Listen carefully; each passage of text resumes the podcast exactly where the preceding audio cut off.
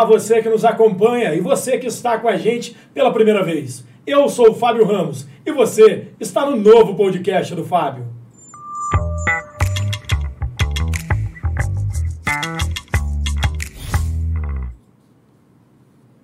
E essa noite, uma noite maravilhosa, hoje 2 de setembro de 2021, e nós estamos mais uma vez aqui reunidos com você para trocar aquela ideia, para falar de assuntos que interessam a você, que interessam a gente, que interessam ao Brasil e que querem a mudança desse mundo para um mundo melhor. Mas eu vou pedir licença a todos vocês. Hoje é um dia muito especial para nossa família. Hoje é aniversário da minha sogra Rita. É isso mesmo. A mãezona a mais que a vida me deu. Eu queria aqui, ao vivo, parabenizar minha sogra, essa mulher maravilhosa, que faz parte da minha vida e que eu espero que seja assim até o final da mesma. Parabéns, dona Rita. Que Deus te abençoe, te dê muitos anos de vida junto a gente. E é nesse clima gostoso, nessa vibe interessante, nessa semana tensa, um pouco tensa. A gente não pode deixar de falar a verdade para vocês nunca porque esse programa é baseado, na verdade, na troca de ideias, na troca de opiniões. E a gente está vivendo aí uma tensão diferente. Uma semana que era para ser diferente para a família, vou viajar, feriadão alongado, prolongado, e aí a gente tem algumas coisinhas, entre elas o Covid. Está voltando no estado do Rio, está preocupando a gente. A outra, o dinheiro que está cada dia mais curto.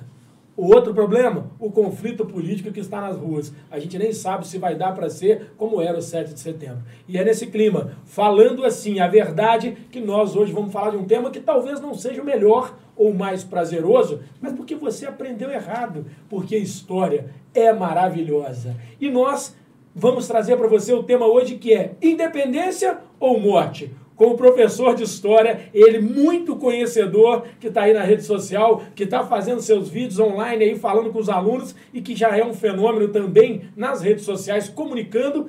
Sanja, fala oi pra gente aí, Sanja. Boa noite, pessoal. Boa noite, Fábio. Um prazer estar aqui. Todo nosso. Espero que a gente consiga fazer uma, uma, um bom programa sobre a independência do nosso país. E é isso aí. E é nessa pegada, é nesse papo, é nesse clima de independência, é nesse clima de fazer a nossa voz ser ouvida e a sua também, que a gente vai iniciar o programa. Mas antes de chamar aqueles que fazem parte dessa mesa maravilhosa, eu quero te pedir, curta, compartilhe, comente. Olha só, nós estamos no YouTube, nós estamos no Facebook. Logo depois do programa, nós estamos lá no Spotify também, para você ouvir com um fonezinho de ouvido, caminhando, ouvindo no dia a dia, sem atrapalhar também, não precisa ver, dá só para ouvir. Esse papo é muito legal em qualquer ambiente e em qualquer horário. E é claro, nós estamos no TikTok, na, com aqueles insightzinhos, com os videozinhos do próprio programa. Ajude a gente a crescer a rede social, que é minha, que é sua, que é nossa. E já no início eu vou falar para você. Tá vendo isso daqui que está aqui? Tá vendo?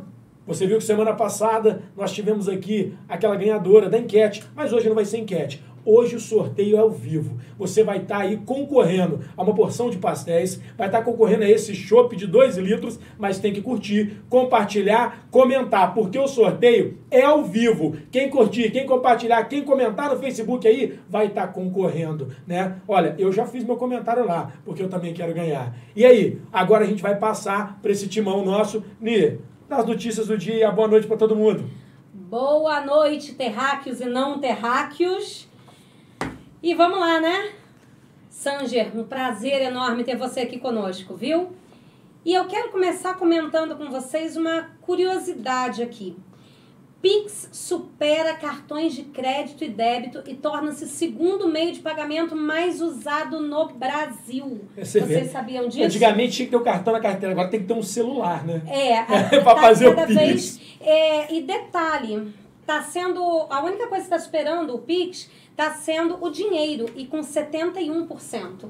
E o Pix está indo assim 70% também. Então vai, Não vai vê, né? batendo. Né? Eu, tenho, eu, eu acho que o dinheiro ainda supera o Pix porque está faltando dinheiro para comprar um celular. Hum, porque Mas, se tiver dinheiro para o celular.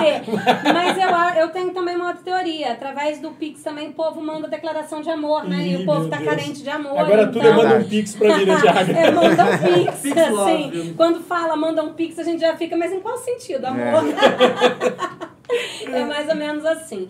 A segunda notícia, como sou eu sendo eu, eu não posso dar só boas notícias, eu sempre trago. Esse momento trágico é da Anitta. É, eu, eu sempre trago momento trágico, gente. É, trombetas, né? Que você fala? Trombetas do apocalipse. apocalipse. Momento trombetas do apocalipse. Vamos nós. Bom, casos de Delta saltam de 6 para 86% no Rio de Janeiro em dois meses, aponta estudo. E eu quero falar com você que está ouvindo a gente. É muito importante você ouvir isso para perceber que a pandemia não acabou. Nós estamos vacinando, estamos avançando eh, de pouquinho em pouquinho, mas estamos avançando, mas não acabou.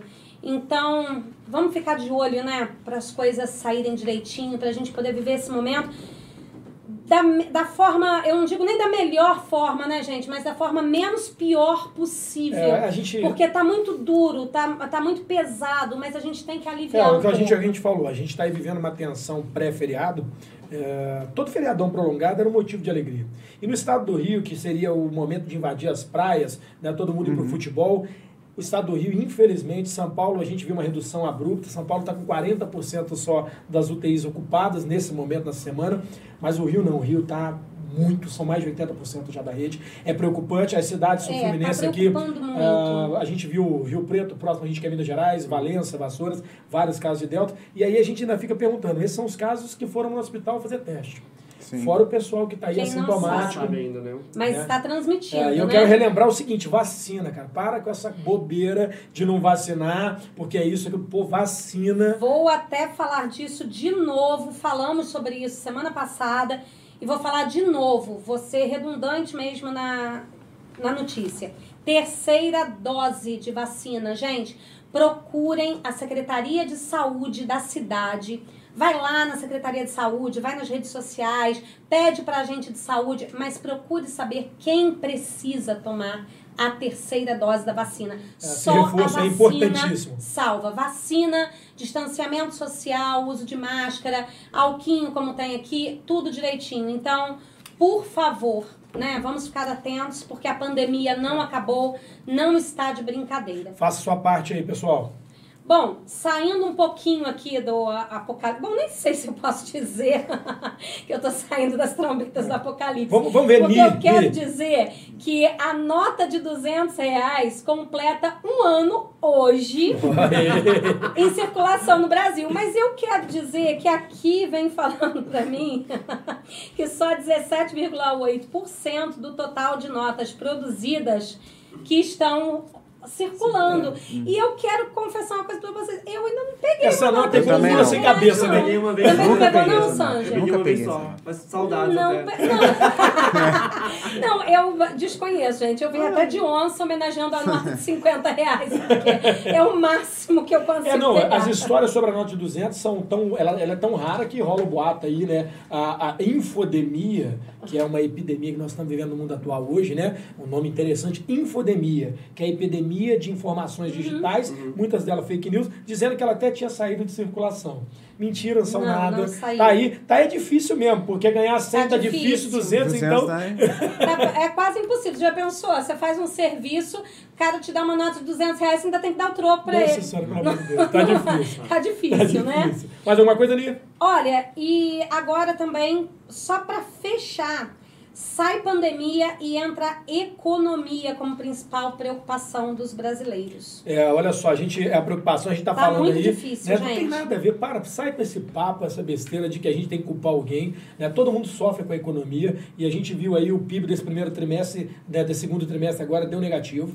É, deu menos negativo, Um, e ficou- o significa que a gente isso. significa que a gente está fazendo menos dinheiro, logo a gente vai ganhar menos dinheiro. Né? A culpa é de quem não sei. Eu sei que eu tô sofrendo muito com isso. Todos nós É, estamos. Faz parte, né? E aí agora, né, Ni deixou aí, pô, Ni foi até saudável hoje, É, foi leve, fechei, né? A gente quer chamar para dar um boa noite e apresentar a agenda da semana para você. Tiago, fala oi pro pessoal aí. Olá, senhoras e senhores. bom dia, boa tarde, boa noite, independente da hora que você vai nos assistir ou nos ouvir. É sempre um prazer estar aqui, Sanger, que bacana. Temos vários questionamentos, perguntas, afrontos, deboches. Estamos aqui para isso. Excelente. Vem pra gente, vem pra gente. É, o Thiago vai perguntar muito, que também é professor de história, tá? Ai, meu Deus, não ativo. Já tá saindo fora. Não, não sei não, porque faz muito tempo que a gente não, não, atua, né? Eu fico. Olha, olha, olha, desculpa, fiquei pra história. Para de graça. vou, vou começar a falar sobre a nossa. Não digo que seja uma agenda regional, digo que curi- é, curiosidades curiosas, né? Que a gente sempre anota aqui. Né, é, já falamos sobre aumento de casos de Covid do Delta, né? Foram confirmadas 15 cidades aqui da região, é realmente significativo isso e preocupante.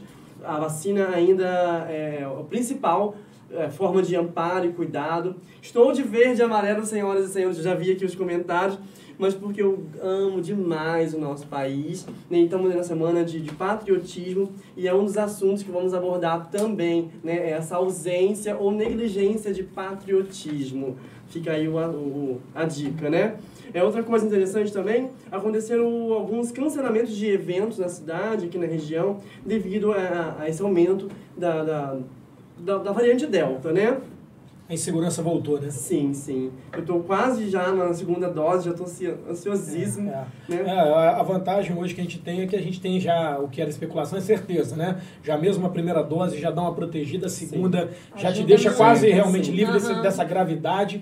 Cara, essa certeza trouxe uma segurança muito grande. E eu acho que vai ser anual, né? Igual a, a vacina de gripe É. e por aí vai, né? É, eu não sei se vai ser anual, eu sei que sempre quando tiver eu vou tomar. porque- Ah, eu aí. também. Eu tomo vacina de tudo, eu tenho amor. horror Tudo, de tudo, agulha, tudo, mas eu nunca tomei uma vacina tão feliz. Vai, moça. Vamos de novo. vamos lá. Bota. Vamos lá, vamos continuar. É, gente, evita aglomeração, pelo amor de Deus. Vai fazer caminhada em, em espaço aberto, vai visitar campos, praças, né? É, vai, vai para ciclovias. Né? Nós temos o, novo zoológico de Volta Redonda que foi reformado e restaurado com vários atrativos bem legais aqui na região. Nós temos é, Ipiabas inaugurou um mirante também muito bacana recentemente. É bem bacana. Mais um, então, seguindo Serra da Beleza, já vai para Piabas. Isso, Piabas, aí depois Serra das Araras e por aí vai, né? Que é bem, é bem interessante. Pra lá, pra Minas também tem coisas bem bacanas de se ver.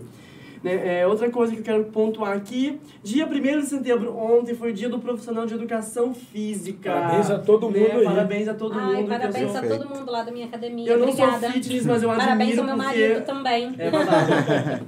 Outra coisa também, é... Deixa eu ver, deixa eu ver. Hoje é o dia da Kombi, hoje é o dia nacional da Kombi, isso é muito bacana. Isso é ver, né? Tiraram a. Kombi de linha porque ela não quebrava e funcionava para tudo. Pois é, eu sou Você vê apaixonado. que pecado, né? Fusca e Kombi, eu sou apaixonado. Eu achei que ia dar um Fusca do meu avô, mas o meu avô teve que vender. E eu sou, assim, fascinado E é um carro que Fusca. quem tem no, né, vira da família, né? É, Exatamente. Vou continuar aqui, então. É, é muito importante também falar sobre Setembro Amarelo, que nós entramos ontem. É, será pauta de próximos programas, né, que isso é muito válido. O Setembro Amarelo ele, ele entrou em foque em 94, né, e isso foi no Colorado, devido à morte de Mike M. Né, ele, ele comprou um carro que era um. Eu esqueci o nome do carro. Era um carro e ele pintou de amarelo e ele se matou. E no, no velório dele, vários amigos levaram várias, várias mensagens, né? Com legal fitinha, história, com fitinha amarelo e dizendo assim, Triste, se precisa, triste, né? Aí, aí tava escrito assim no papelzinho, se precisar, é, me, me avise, me chame, peça ajuda. E colocaram um telefone nesse, nesse Foi legal isso, eu não sabia dessa né? história. É, bem, é bem bacana. É a cor amarela. Aí as pessoas ligavam para esse telefone para pedir ajuda. E isso, é, o índice foi grandioso e começou a virar uma rede de Você vê apoio. que legal. Bem Mas você vê um dado interessante você falando sobre isso, Thiago. Eu, eu li essa semana aí, né? A gente entrou no setembro amarelo, a gente tenta sempre fazer nossa participação, ajudar as pessoas. Sabe um índice interessante sobre suicídio, né? Não houve aumento no período pandêmico. Né, Isso foi assim.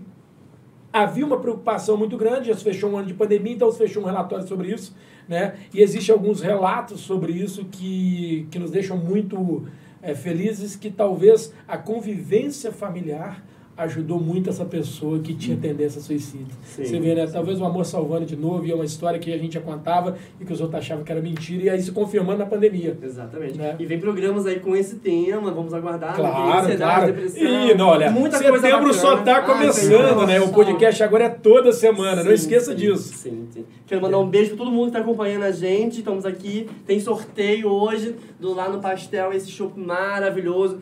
Aceito convites também. Fábio, vamos Olha. começar a apertar o Sanja porque ele tá muito não. calmo. Na verdade, Sanja, vamos botar você nessa conversa, porque aqui Vamos você lá. é a estrela principal, você que está junto com a gente. E eu já começo com uma pergunta simples e objetiva. Né? Qual o sentido histórico e real da palavra independência, Sanja? Pois bem, é, boa noite para todo mundo. Um Uma satisfação estar aqui com vocês e vamos tentar fazer um ótimo programa. Independência significa justamente você se livrar de algo, você garantir a sua autonomia, né? O Brasil se tornou, se tornou independente de Portugal em 1822, os nossos colonizadores, né? E só que isso é muito curioso porque toda vez que eu ensino essa matéria na escola, eu sou professor de, de ensino médio, os alunos geralmente me perguntam, professor, nós somos realmente independentes? Porque eles têm uma visão, é, a gente tem uma visão muito negativa do nosso país, né? É, a gente vive uma. é, quando a gente vai ver, por exemplo, os filmes americanos, né? Os filmes americanos, eles sempre aparece a bandeira nacional, eles sempre falam, não, aqui é uma terra especial, aqui é o lugar da liberdade. Nós lutamos contra aliens, nós lutamos contra zumbis, ninguém vai tomar o nosso território. Eles têm uma certa. um ufanismo. E nós brasileiros não temos isso. Nós temos mais esse negócio do. Poxa, aqui no Brasil, né? A gente nasceu. Erramos lá, nascemos no Brasil. Só que a nossa independência tem tanto características interessantes, mas também tem características negativas, assim como todo país da todo país que fez a sua independência, né? Então, é, essa coisa de você ser independente, geralmente a gente pergunta, independente em relação a quê?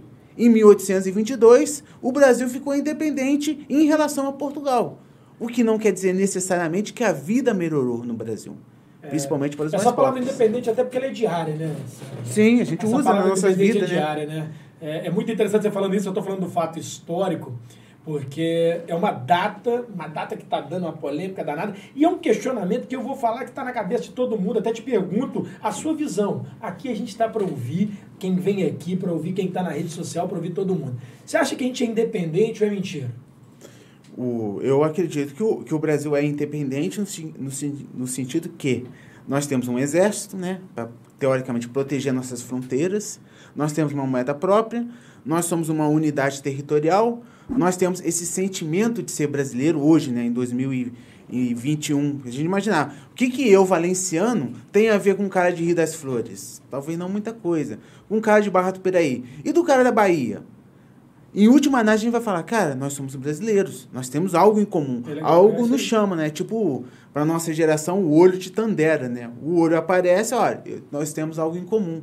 Esse sentido de nação é muito interessante. Por outro lado, nós estamos no século XXI na globalização, né? Nenhum país é uma ilha. Por exemplo, a Covid. A Covid não, não foi... O primeiro caso não foi no Brasil, só que o Brasil sofreu como todos os outros países. No século XXI é muito interessante esse negócio, porque ao mesmo tempo que nós somos independentes, nós também somos dependentes dos outros países. É. Isso é claro em tudo, né? É. Ô, Sanja, e olha só, é, não sei se eu tô certa ou errada, mas independência seria mais ou, mesma, mais ou menos a mesma coisa que liberdade. Algo mais ou menos assim. Aí nós estamos vendo aí a mídia bombando, bombando, falando muito sobre Afeganistão, Talibã, que para eles ter tirado 20 anos dos Estados Unidos de lá, acho que foi 20 anos mesmo, Sim. 20 anos, para eles foi liberdade. Dizem que teve rajada de fuzil lá, comemorando liberdade e tal e tudo. Mas sabemos também que isso foi um retrocesso na vida, principalmente das mulheres de lá. E como é que fica? Isso também é liberdade? E outra coisa que eu fiquei curiosa, que você falou aí sobre que nós temos exércitos que teoricamente estão defendendo nossa fronteira. Por que a palavra teoricamente? São duas perguntas aqui que eu fiquei Tá vendo, pensativa. Tá vendo? É, a questão, a questão o bicho pegou, né? É, é porque se você for conversar com um militar, né, os militares eles afirmam que eles não têm nenhuma condição de defender as fronteiras do Brasil, não porque eles são incompetentes, é porque a fronteira é enorme. Né? Então é impossível. Eles falam, olha, a gente pode colocar. É, nós, o, o, exército tem cerca de 200, 280 mil homens. 280 mil é homens. homem É. é você pode colocar o dobro. Mas mesmo assim você nunca vai conseguir defender as fronteiras. Porque o Brasil, é um, se você pegar o um mapa, é uma, faz fronteira com vários países diferentes e é uma extensão territorial enorme. Então, é, nós temos um exército, ele, em consideração aos outros países, o exército brasileiro, ele é bem visto pelos outros países, ele é bem formado, né? Ele não tem o que a gente chama de infraestrutura é desejável, né? É, tanque, a munição, mas ele é bem formado. Os nossos generais. Não, a gente vê isso pelo IME, é, pelo ITA, escolas isso, maravilhosas. Perfeito, perfeito. Né? Aquele general, tem um general muito, Souza Cruz, que, dá, que fala muito as pessoas falam que ele é um, um, dos maiores generais da América do Sul, não só do Brasil, da América do Sul, porque ele é um cara super bem formado, que participou de, é, de campanha em Angola. Mas estou falando isso porque é, esse, teoricamente, é muito mais porque o Brasil é um colosso de um país. É um desafio de um país. É o tamanho é, do continente. Né? Isso, isso. É um, é um país. E aí os militares falam, cara, a gente não tem condições de, de é, vigiar as fronteiras, né? Mesmo com investimento, mesmo se você colocar o dobro de homens. Não, é, é, a, a, Ani voltou, a Ani falando isso daí, né, ela, voltando à questão da Ani, você que sabe muito mais de história do que a gente, isso aqui no tudo. O mundo antigo começa lá no Oriente, a gente uhum. viu né, isso tudo. Essa questão de liberdade lá, de é, independência. Lá tá né, que que, você tem o conhecimento, o que, que você sabe? Porque assim, a gente sabe que lá é história esse conflito, né? Sim, sim, porque voltando no que você uhum. me perguntou, é tudo uma questão de perspectiva, né? Por exemplo, eu sou um Afeganistão. E eu tô vendo que quem está administrando meu país é um cara que fala inglês. Eu acho aquilo, poxa, tá, o Talibã, eles são fundamentalistas religiosos, eles são radicais, eles punem o crime com corte de mão, né? Tem a maior quantidade de pessoas sem mão é lá no Afeganistão. É, tem gente aqui no Brasil que defende isso, né? Isso, tem gente que é. Isso, não é tem, pouca gente, não. Tem gente, inclusive, que fala que isso é a solução, né? Só que ó, o Afeganistão faz, faz isso e não deu muito certo lá, não. Porque lá os caras cortam a mão é mesmo. Até pelo crescimento populacional. Sim. A gente vê que aquela região não consegue ter uma população.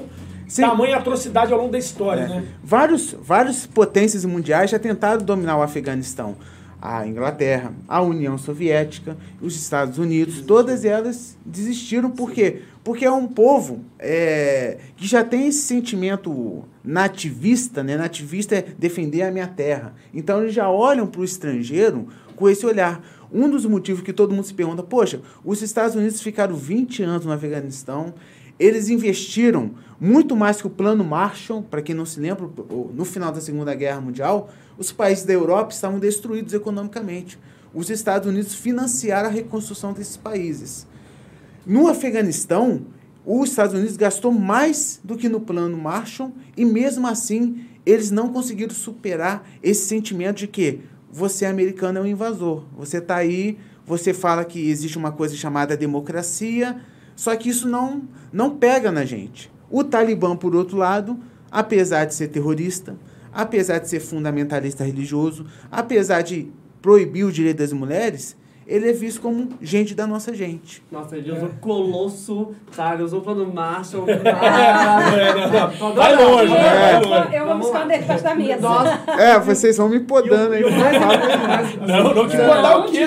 A gente quer conhecer. Isso que você falou, né, acrescentando o que você falou do Exército Brasileiro, da infraestrutura e tudo, só complementando, a gente vai lendo também um bocado de coisa. Uhum. Você tem ideia que foi deixar de equipamento agora no Afeganistão. Isso. É mais que o Exército Brasileiro tem. É. De tanque, de helicóptero, de tudo. E o Talibã está tirando tirando onda. Eles fizeram um vídeo com, com um helicóptero que é um caríssimo. É, o Brasil é, não, é. tem esse. É e eles tirando onda. Lá, eu falei, caramba, gente. Olha só, os, os Estados Unidos entraram para tentar destruir o Talibã e saíram e fortaleceram o Talibã. É uma das grandes ironias da história, Exatamente, né? É. Verdade. É, mas aí a gente, a gente começa a gente falando de independência, tem tudo a ver com independência, Sim. né? A gente vê que no mundo antigo, a força tomava os povos. Uhum. Né? E eu acho que hoje, no mundo moderno, com a difusão dos pensamentos, eu acho que só o diálogo Exato. mesmo para conquistar outra pessoa. Né? Sim, para trazer para a nossa história, né? É, na época da independência, havia vários conflitos entre os moradores do Brasil e os portugueses. Porque havia essa, essa noção de que os portugueses não queriam o bem do Brasil, eles queriam o bem de, de Portugal. Como o Brasil era colônia de Portugal, havia essa noção de que entre os brasileiros que nós éramos explorados pelos portugueses, que a gente aprende na escola a questão do ouro de Minas Gerais, o, o, a coroa de Portugal vai aumentar os impostos para tentar extrair o máximo a produção de ouro. Então, aos poucos, foi se desenvolvendo no Brasil esse sentimento de que talvez os nossos colonizadores não queiram o nosso bem-estar. Vou e, entrar então, vou assim, entrar. Sanja, calma, calma. Já, já, quero, já quero perguntar. Bom, vou aproveitar que o Fábio fala assim, você também é formado em História, você é professor, mas eu, eu segui outros caminhos. Uhum. Né? Hoje eu trabalho na cultura, na cidade vizinha, que é, na história. Que é bacana. Na, mas na, de outro lado, né? De uma forma estranha, Mas eu sigo protocolos de, de, de, de, de eventos, aquelas coisas todas. Eu, eu, tenho muito carinho pelos meus professores, pra, pelo meu estudo. Aproveita é, mandar um beijo no, no segundo bloco. Né? Curta, compartilha. Estamos hoje pelo Facebook, pelo é, YouTube e também estamos no, no Spotify, Spotify depois, isso, escuta, TikTok. escuta a gente, estamos aí. Né? Eu quero, já que você voltou Sim. lá, é, como traçar a independência de 1822 para os dias atuais, Sanji? Manda ver. Como a gente pode traçar é a questão que a gente comparar o Brasil de 2021, ele é muito melhor que o Brasil de 1822. Nós fizemos uma independência com 10% da população alfabetizada. O Brasil era um mar de ignorância. Se a gente olhar a independência, não pelo Bonif José Bonifácio, pelo Dom Pedro, pelo Gonçalves Ledo, que eram as pessoas que fizeram. Porque quando a gente pensa em independência, a gente faz marketing disso. Ganha a sua independência financeira. Só que 1822, para uma pessoa pobre ou para uma pessoa escrava, não representou definitivamente nada. O Brasil deixou de ser comandado pelo Portugal passou a ser comandado pelos próprios brasileiros, mas isso não se refletia na vida do povo comum. É, tinha uma coroa portuguesa ainda aqui mandando, uhum. né? Dom Pedro estava aqui Isso, ainda. é, porque se a gente for... Uma coisa curiosa, né? O Dom Pedro I era filho de Dom João. A família Bragança ela estava com duas coroas. É. Isso é muito, é muito curioso. E trazendo isso para hoje é. em dia. É. Eu... E trazendo isso para hoje em dia, a gente vê é, essa questão da falta de participação popular. Eu, eu considero assim que para muitas pessoas, as pessoas ainda hoje no século XXI têm uma dificuldade enorme de compreender o Brasil. Assim como lá em 1822 as pessoas não compreendiam aqueles debates, vai ser monarquia, vai ser república, vai acabar com a escravidão, vai manter a escravidão, é, é uma monarquia, é a Constituição. Impostos, né? Isso. Hoje em dia, por exemplo, nós, hoje, né, a gente acabou de votar uma reforma no imposto de renda, que se você for parar para pensar, as pessoas não conhecem ah, como é que é, como é que vai ficar. Mas se você... É, pensar mais além, as pessoas não conhecem o, o, como se o Brasil fosse uma grande mercadoria que tem um manual de instrução que a gente não conhece. A gente mexe na mercadoria, ah, isso funciona assim, isso funciona assado, mas a gente não conhece o funcionamento. E aí fica aquela questão, caramba, você sabia que é, é, o, Enem, o Enem desse ano é a menor participação de jovens e adolescentes na história do Enem? Ah, não, não sei. Para que, que serve o Enem? Ah, uma coisa de faculdade. Diferente, né? Mas, mas é, é, meio que cultural. Você falando disso daí, desse desconhecimento, uhum. havia, como a gente falou da infodemia, uhum. é, ao longo da história de todos os países colonizados, como o Brasil, né, para ser explorado, havia a cultura de introduzir a ignorância, né? Sim, sim. É, só eram educados aqueles que eles desejavam, sim. só tinha realmente o, o pertencimento aqueles que eles escolhiam. E a gente ainda, entre aspas, no mundo moderno. Era isso que eu ia falar. Você acha que, isso. É, que era? Porque eu acho que, de uma forma muito estranha, eu acho que ainda é. Eu acho que papel é uma coisa, teoria é uma coisa, é. mas realidade. É, será que nós estamos tão distantes assim? Quase uma ideologia, será né? que É, já avançamos, porque no papel já está tudo é, razoável, o, o mas que que não acontece? avançamos A tanto. tecnologia, ela derruba barreiras. Sim. Eu falo isso, Sanji, porque é, ter um programa hoje como esse, com uma audiência desse, assusta muita gente. Uhum. Assusta muita gente. Mas você sabe por que, que tem audiência? Porque a gente tem gente que pensa como a gente de se libertar. Não tinha caminho. Né? E hoje, por mais que a gente seja livre, essas amarras que se mantêm ainda, a gente consegue se comunicar mais rápido com os iguais. O que talvez lá no tempo, por causa da distância das colônias, né? Igual, por exemplo, a gente vê pouquíssimo falar na história do Brasil dos conflitos que havia entre as tribos indígenas. A tribo indígena de São Paulo com o Rio, e a gente não entende por que, que a gente tem rivalidade até hoje com São Paulo e Rio. Isso é histórico, né? Sim, sim. é, é, é, eram os, tupinanqui, os tupiniquins, Tupiniquins e os tupinambás, Tupinambás. os sapuias. É, era uma guerra que Sim. havia durante esse período de colonização Aham. do Brasil ainda, né? Sim, era um sim. conflito continuado. E aí você vê que até hoje tem essa rivalidade entre Rio e São Paulo. né? É, você tocou num ponto interessante, porque a gente parte do pressuposto que em 1822 nós tínhamos essa identidade nacional. E nós não tínhamos, era uma rivalidade das províncias. Por exemplo, quando o Dom João chega aqui em 1808, as outras províncias começam a sentir ciúmes do Rio de Janeiro. Porque eles falam, caramba, tá, no Rio de Janeiro tem jardim botânico, eles estão criando, estão pavimentando, e a gente não tem. tem E para piorar, os impostos que são cobrados vão todos para o Rio de Janeiro. Então, as, as outras províncias, principalmente as pessoas esquecem, em 1817, anos antes da independência, rola uma revolta em Pernambuco. Eles falam: olha, nós não queremos, nós queremos formar o nosso país, Pernambuco, que iria ser uma república, porque a gente, a gente não quer pagar imposto para o Rio de Janeiro. Porque a corte está no Rio. A corte pega o nosso imposto aqui em Pernambuco e não investe em Pernambuco, investe no Rio. Mas nem parece que tem 200 anos, né? Isso, Porque isso. pega o nosso dinheiro e leva para Brasília e a gente não... Não tem Nunca nada. mais vi. Isso, Você falou do imposto de renda. Meu imposto de renda vira o quê? Isso, Exatamente. perfeito. Meu IPVA vira o Meu quê? IPTU, meu, meu, meu. Ai, gente. Não aguento pensa mais ganhar dinheiro. Pensar não faz sofrer, Sim. não pensa muito, não. Tem muita gente que defende esse, que é chamado de municipalismo, né? Isto é, o imposto que é cobrado na região tem que voltar para a região. Só que o Brasil, uma coisa muito curiosa que a gente criou, o imposto é colhido no município, vai para Brasília, Brasília repassa uma parte para o estado, uma parte para o município e fica com a maior parte para si.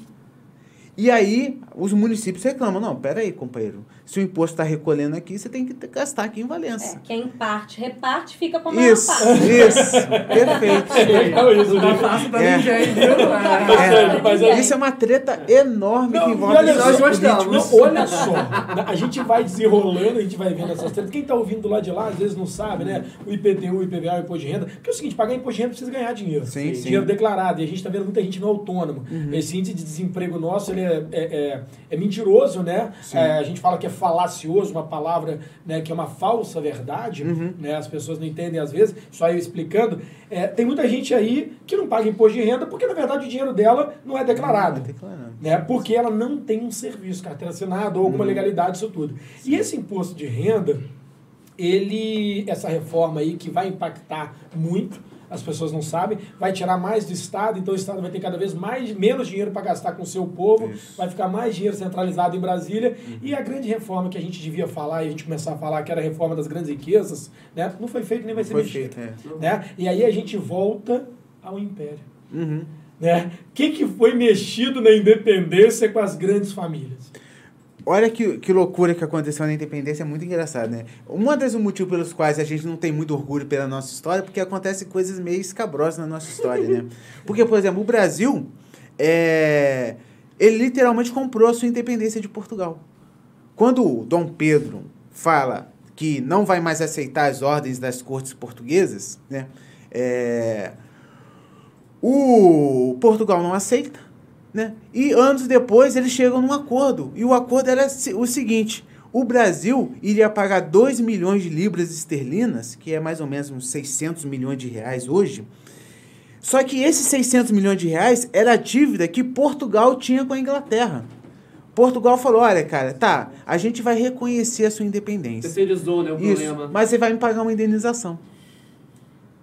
E, e essa indenização era justamente a dívida que Portugal tinha com a E Inglaterra. a iniciativa E- externa? Isso. Era isso que eu ia falar. Isso. E tivemos E a quem nossa paga? primeira Quem dívida paga? externa. O Brasil não tinha 2 milhões, porque era um- uma quantia absurda da época. Ele vai pedir emprestado para a Inglaterra. Viu? Quem tem 2 milhões? Isso é surreal, porque isso é. O pessoal até faz chacota, né? Porque eles falam, não, os americanos lutaram contra os ingleses pela sua independência. É, os espanhóis, é, os latino-americanos lutaram contra os espanhóis. Aí o pessoal fala, vocês brasileiros, vocês compraram a sua independência. Vocês.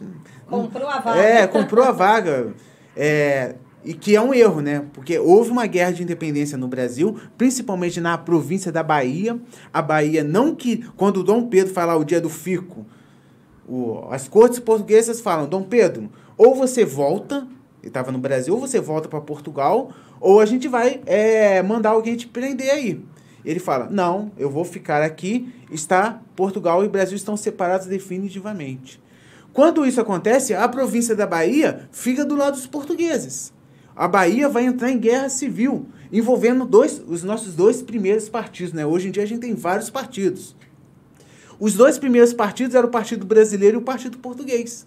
O Partido Brasileiro defendia Dom Pedro, fica aqui, não volta. O Partido Português falava, Dom Pedro, volta sim, vamos voltar a ser o, o pacto colonial. Na Bahia, esses dois partidos vão entrar em choque. Cerca de 3 mil pessoas vão morrer e mas aí os, o Partido Português vai perder essa disputa. Porque é ensinado pra gente que a nossa independência foi pacífica, né? Foi, uma, foi um consenso. É. Ah, e não foi.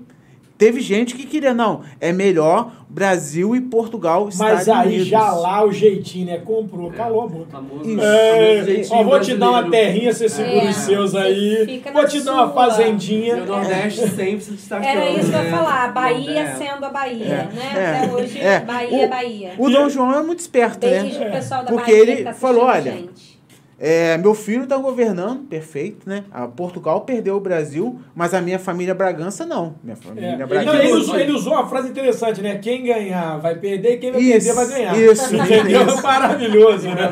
Isso, isso é, isso é perfeito. Isso aí, mas assim. A gente para os portugueses. Você sabe o que acontece? Que história é um tema difícil. História é um tema que. Porque é, nem todo mundo vai ter a oportunidade de ler como a gente lê às vezes, como você lê muito mais do que a gente, mas assim, a história reflete no hoje.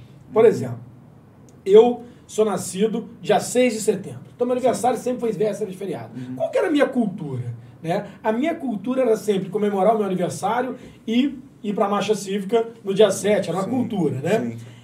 Mas eu estou vivendo um 2021 totalmente diferente. Uhum. Isso, há alguns tempos, já tem refletido, mas agora eu acho que enfatizou. O 7 de setembro era o dia de comemoração da independência. Hoje, o 7 de setembro parece que é um grito para uma opinião política que todo mundo quer ir para a rua para falar a sua opinião. Hum. Enfim, fala-se da nova independência, aquilo tudo. O que, que você acha? O 7 de setembro está mudando de contexto ou ele está sendo usado num novo contexto? É, eu acho que o 7 de setembro, penso, né, é um processo histórico, cada época é, é tem, tem a sua especificidade, né? Por exemplo, nós somos mais ou menos, nós temos a mesma uhum. idade, nós pegamos aquela época em 7 de setembro as escolas faziam aquele desfile militar, Eu tinha amava, as, isso, amava. a fanfarra, né? Então havia todo aquele sentido realmente patriota, verde, amarelo, coisa e tal. Essa cultura foi se enfraquecendo ao longo do tempo, né? É... E agora está se criando uma outra cultura. Já há alguns anos as pessoas utilizam o 7 de setembro para justamente é, se identificar com o patriotismo, né? E, eles, e aí eles elegem alguns inimigos que podem ser é, ilusórios ou não, que eles acham, ó, a minha, o, o, o Brasil não está dando certo por causa de X, por causa de Y, por causa de Z. E aí eles se, se colocam contra. Por exemplo, é, eu vou até relatar um caso, um caso da minha adolescência, não sei, sei se as pessoas lembram, é, quando eu era adolescente, havia o, cri, o grito dos excluídos Sim, na paróquia. É. E foi um ano muito específico que era a discussão sobre a ALCA, a Área de Livre Comércio das Américas, que era um, um, um bloco econômico. 27 anos esse grito, Isso. É, Todo ano tem. Todo ano. Só que em Valência era muito forte. Uhum. E eu frequentava a, lá a capela, e aí falou, ó, vamos fazer um movimento no 7 de setembro? Um bando de adolescentes. Vamos revolucionar. É, quando tiver tendo desfile militar, na brecha a gente vai entrar no desfile militar, vai colocar um cartaz, a gente fez um cartaz, né? Nunca fomos independentes. Oh, meu Deus. Pegamos uma bandeira dos Estados Unidos e queimamos na rua. totalmente errado, É, gente. totalmente. Eu só quero dizer, não façam Não, isso, é. tá? Aos Atenção. alunos do professor Santos, É. não Por favor, façam isso. Isso, gente, Por é. favor. Isso é vivência, mas continua. Isso, Ah, isso é, é cri- Você não pode queimar. Não era uma bandeira, né? A gente fez uma bandeira lá de papel. Ah, tudo- menos pior. Tudo né? adolescente. Mas a gente não pode, não se pode queimar a bandeira nacional. É crime. E nem invadir o desfile. Isso, é. E nem, nem vestir a camisa, é, vestir a bandeira, né? Tem muita é- gente que faz isso, né? Esse, e é errado. esse né? sentimento É que você viveu, você está falando desse movimento revolucionário, É, é esse ímpeto, isso. o ímpeto. E eu acho que a minha preocupação maior, principalmente esse ano, é o ímpeto tá muito maior do que a consciência. Isso. Né? Força brasileiro contra brasileiro. Vai surgir um novo Brasil? Porque vai ter que separar, então. Porque tem um grupo contra, um grupo a favor, isso, aquilo tudo. É, eu só estou falando isso porque a simbologia do desfile cívico, todo mundo de uniforme, todo mundo igual, todo mundo com a sua hora de desfilar, era justamente para colocar a gente numa condição igualitária de que todos nós comemorávamos na mesma data. Não devia nem né? laço de cabelo Não, diferente. nada, Sim, sim, nada, sim. Era- era uniforme, mesmo, havia toda- uniforme. Novíssimo. É. Novíssimo, Ai, saudade. É, muito eu tô falando isso com você, Santi, porque eu tô preocupado. Sim. Eu tô preocupado porque eu fico pensando qual a reflexão que meus filhos vão ter a partir de hoje, e você falando como agente historiador, né? A, a história, ela nos ajuda muito, né? A, a, a reconhecer a nossa identidade nessas falhas, mas quando você distorce a história pelo movimento do ímpeto, né? Você tá como...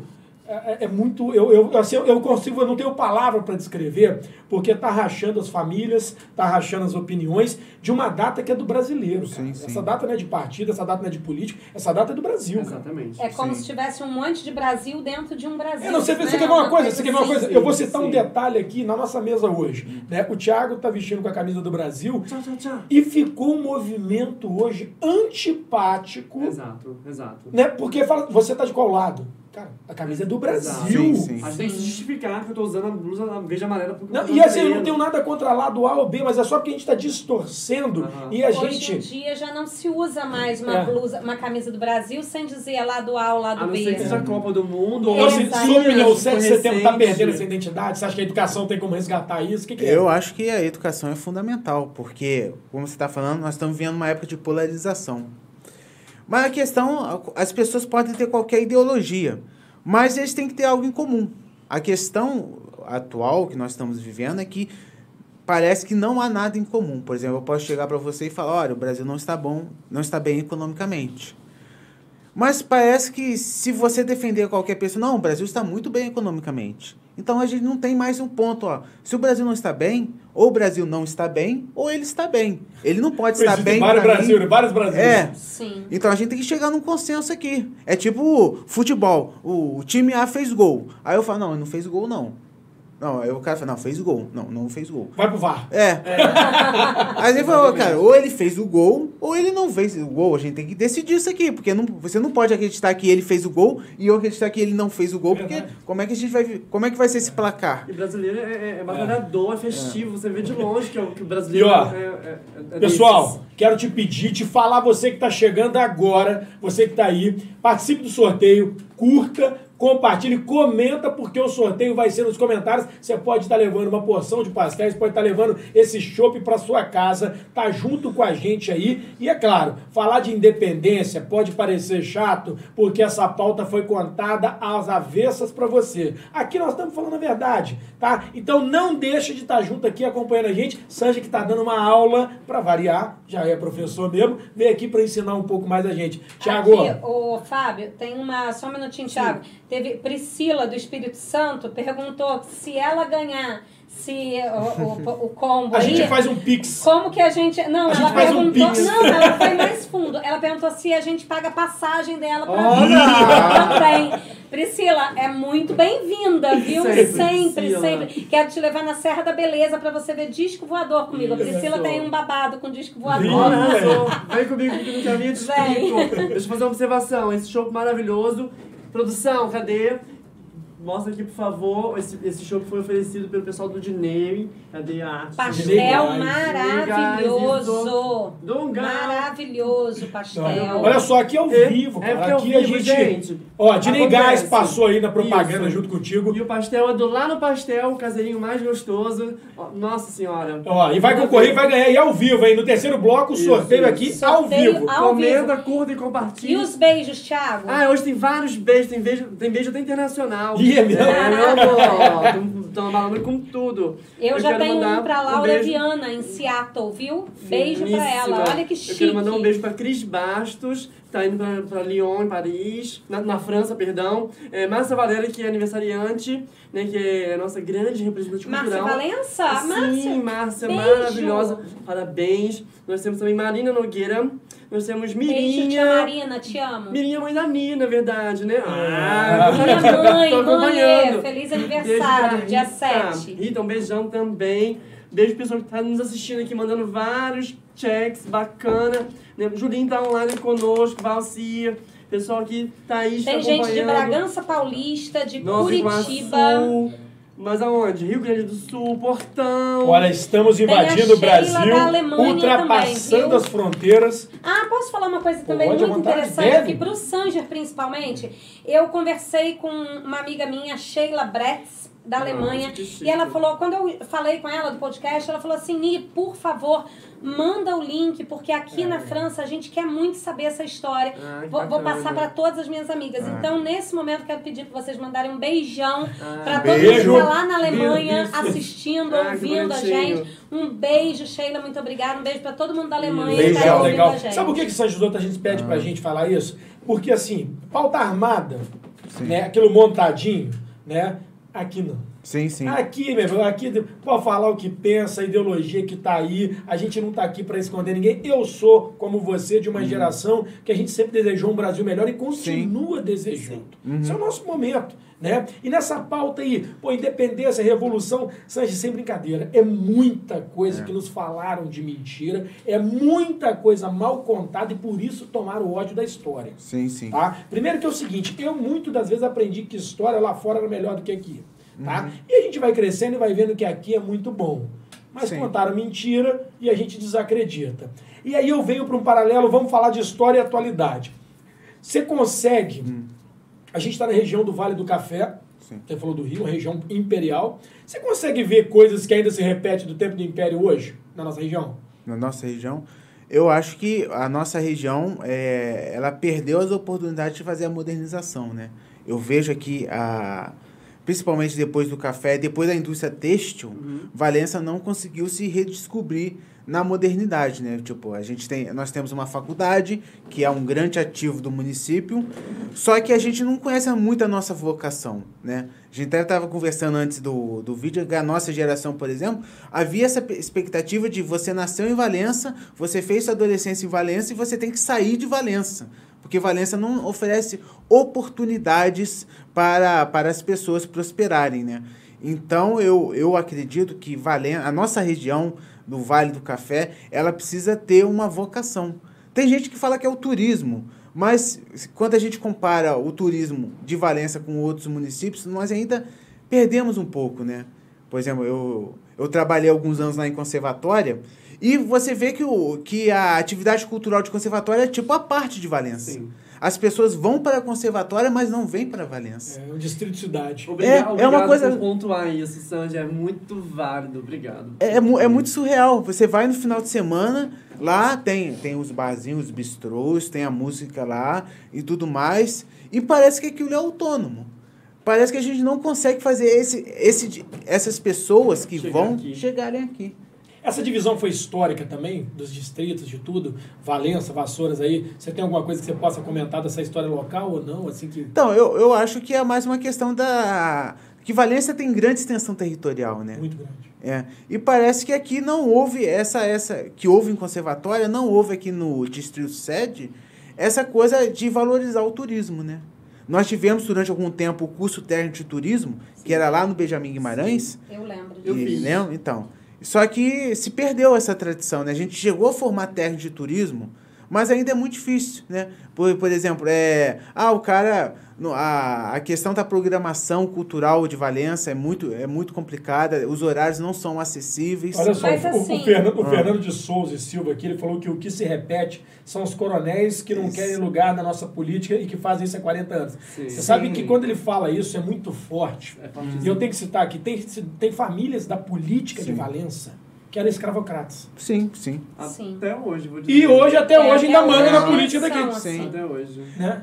De uma forma estranha, até hoje são assim. O famoso né? coronelismo, né? É, Ah, que não traço, tem como gente. negarmos isso. É, é a reprodução, né? Porque é uma questão da- das elites, né? As Ô. elites na cidade pequena, elas têm mais chances de reproduzir do que numa elite numa cidade grande, por exemplo. Na cidade grande, você tem que estar constantemente evoluindo, né? Sim, sim. Até porque tem muito mais concorrência que, que numa cidade pequena. Na cidade pequena, geralmente, o dono do poder econômico também é dono do poder político. Geralmente há brigas entre esses dois grupos, mas muitas vezes eles se compõem.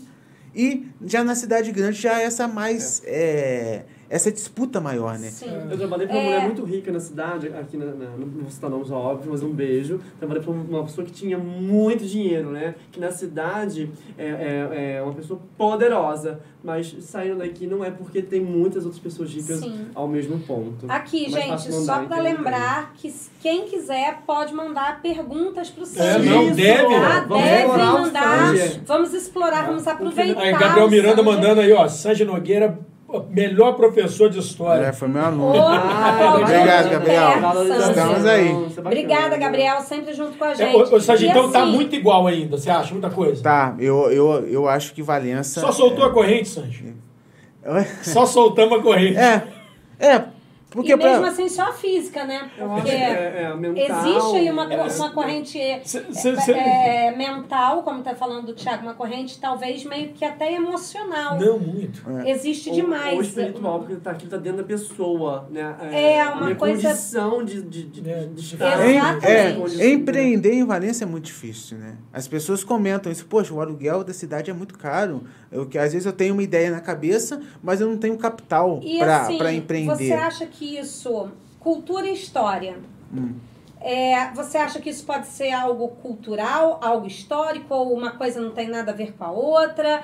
É, fala pra gente um pouco da cultura no ponto de vista histórico, do- da história no ponto de vista cultural. Você acha o que disso? Isso é história, cultura, ou é tudo a mesma coisa? Eu acho que é história, cultura e também um pouco de economia, né? Eu acho que o Brasil, é, Valença está muito atrasado em termos de capitalismo do que as outras. É, é mais difícil as inovações chegarem em Valença do que em outras regiões, por exemplo. É, Mas você acha que isso é cultural?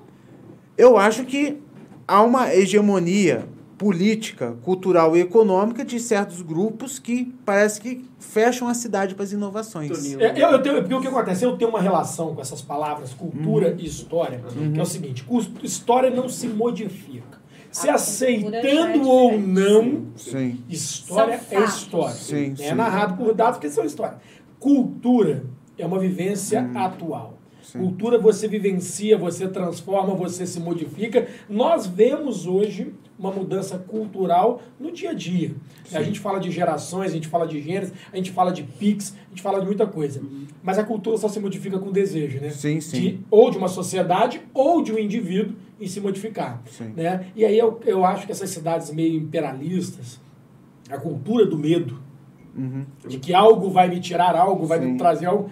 Eu acho que essa cultura do medo, acho que é o pior que tem. Pra eu, tô, mim. eu tô em ebulição aqui, eu tô, eu tô pegando sim. fogo, eu tenho que falar sobre isso.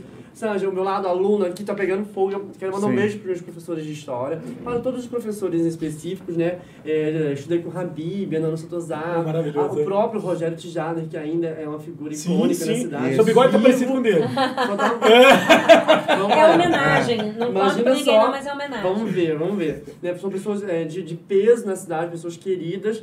E eu queria aproveitar para falar com as pessoas que estão nos ouvindo, nos vendo, Sanja. É, e esses manifestos que estão acontecendo agora com essas estátuas, né? Recentemente foi o Borba Gato, teve o Pedro Álvares Cabral Sim. e por aí vai. Isso é, é- é manifestação, isso é protesto, é vandalismo. Qual é a sua visão diante desses fatos? Eu acho que é, uma, é um sintoma, é o mesmo sintoma da pessoa que acha que, sei lá, se fechar o STF o Brasil vai prosperar. É uma revolta. É uma revolta, o cara está revoltado e ele quer extravasar essa revolta em alguma coisa. A estátua, né, o Borba Gato, para quem não sabe, foi um dos grandes bandeirantes que mataram, eh, escravizaram muitos índios. Ele próprio foi acusado de ser eh, assassino. É, não foi uma pessoa nada legal. Aí a gente volta lá pro cultural. E por ah. que, que tem uma estátua dele se ele não foi uma Isso. pessoa nada legal? Porque as pessoas falam. é, porque aquele lá, é, história. É, é. Eu, sou, eu sou ruim da história, né? Ah, sim, dela. sim. A pergunta dela. Porque muitas vezes a história é contada por, do ponto de vista desses caras, do Borba Gato. Né? Entendi. Do vencedor, Ou seja, assim, né? é aquele negócio, Borba Gato. O cara fala, o grande bandeirante de São Paulo o cara que descobriu o caminho para o ouro de Minas Gerais. Ou você pode falar Borba Gato, um cara que escravizou os índios. Mas é, é, é isso é, é, muito curioso, por, por exemplo. A gente fala. É, tem muita gente que fala, por exemplo, que o Brasil tem que destruir a floresta amazônica por causa do desenvolvimento. Eu posso falar isso para você assim, e eu posso, posso falar assim, falar, ó, se destruir a Amazônia, o PIB vai crescer 10%. Como eu posso chegar para você e falar, se destruir a Amazônia, o Brasil vai perder na biodiversidade tantos por cento.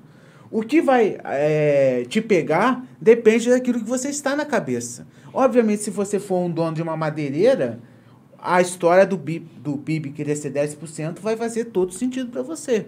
Mas se você for um cara mais ligado ao ambientalismo, ao direito dos índios, talvez você seja contra. O diálogo vai chegar no consenso comum, você vê. É, em setembro, na história, e faz o aniversário de morte né, de Dante Alighieri, uhum. um dos grandes uhum.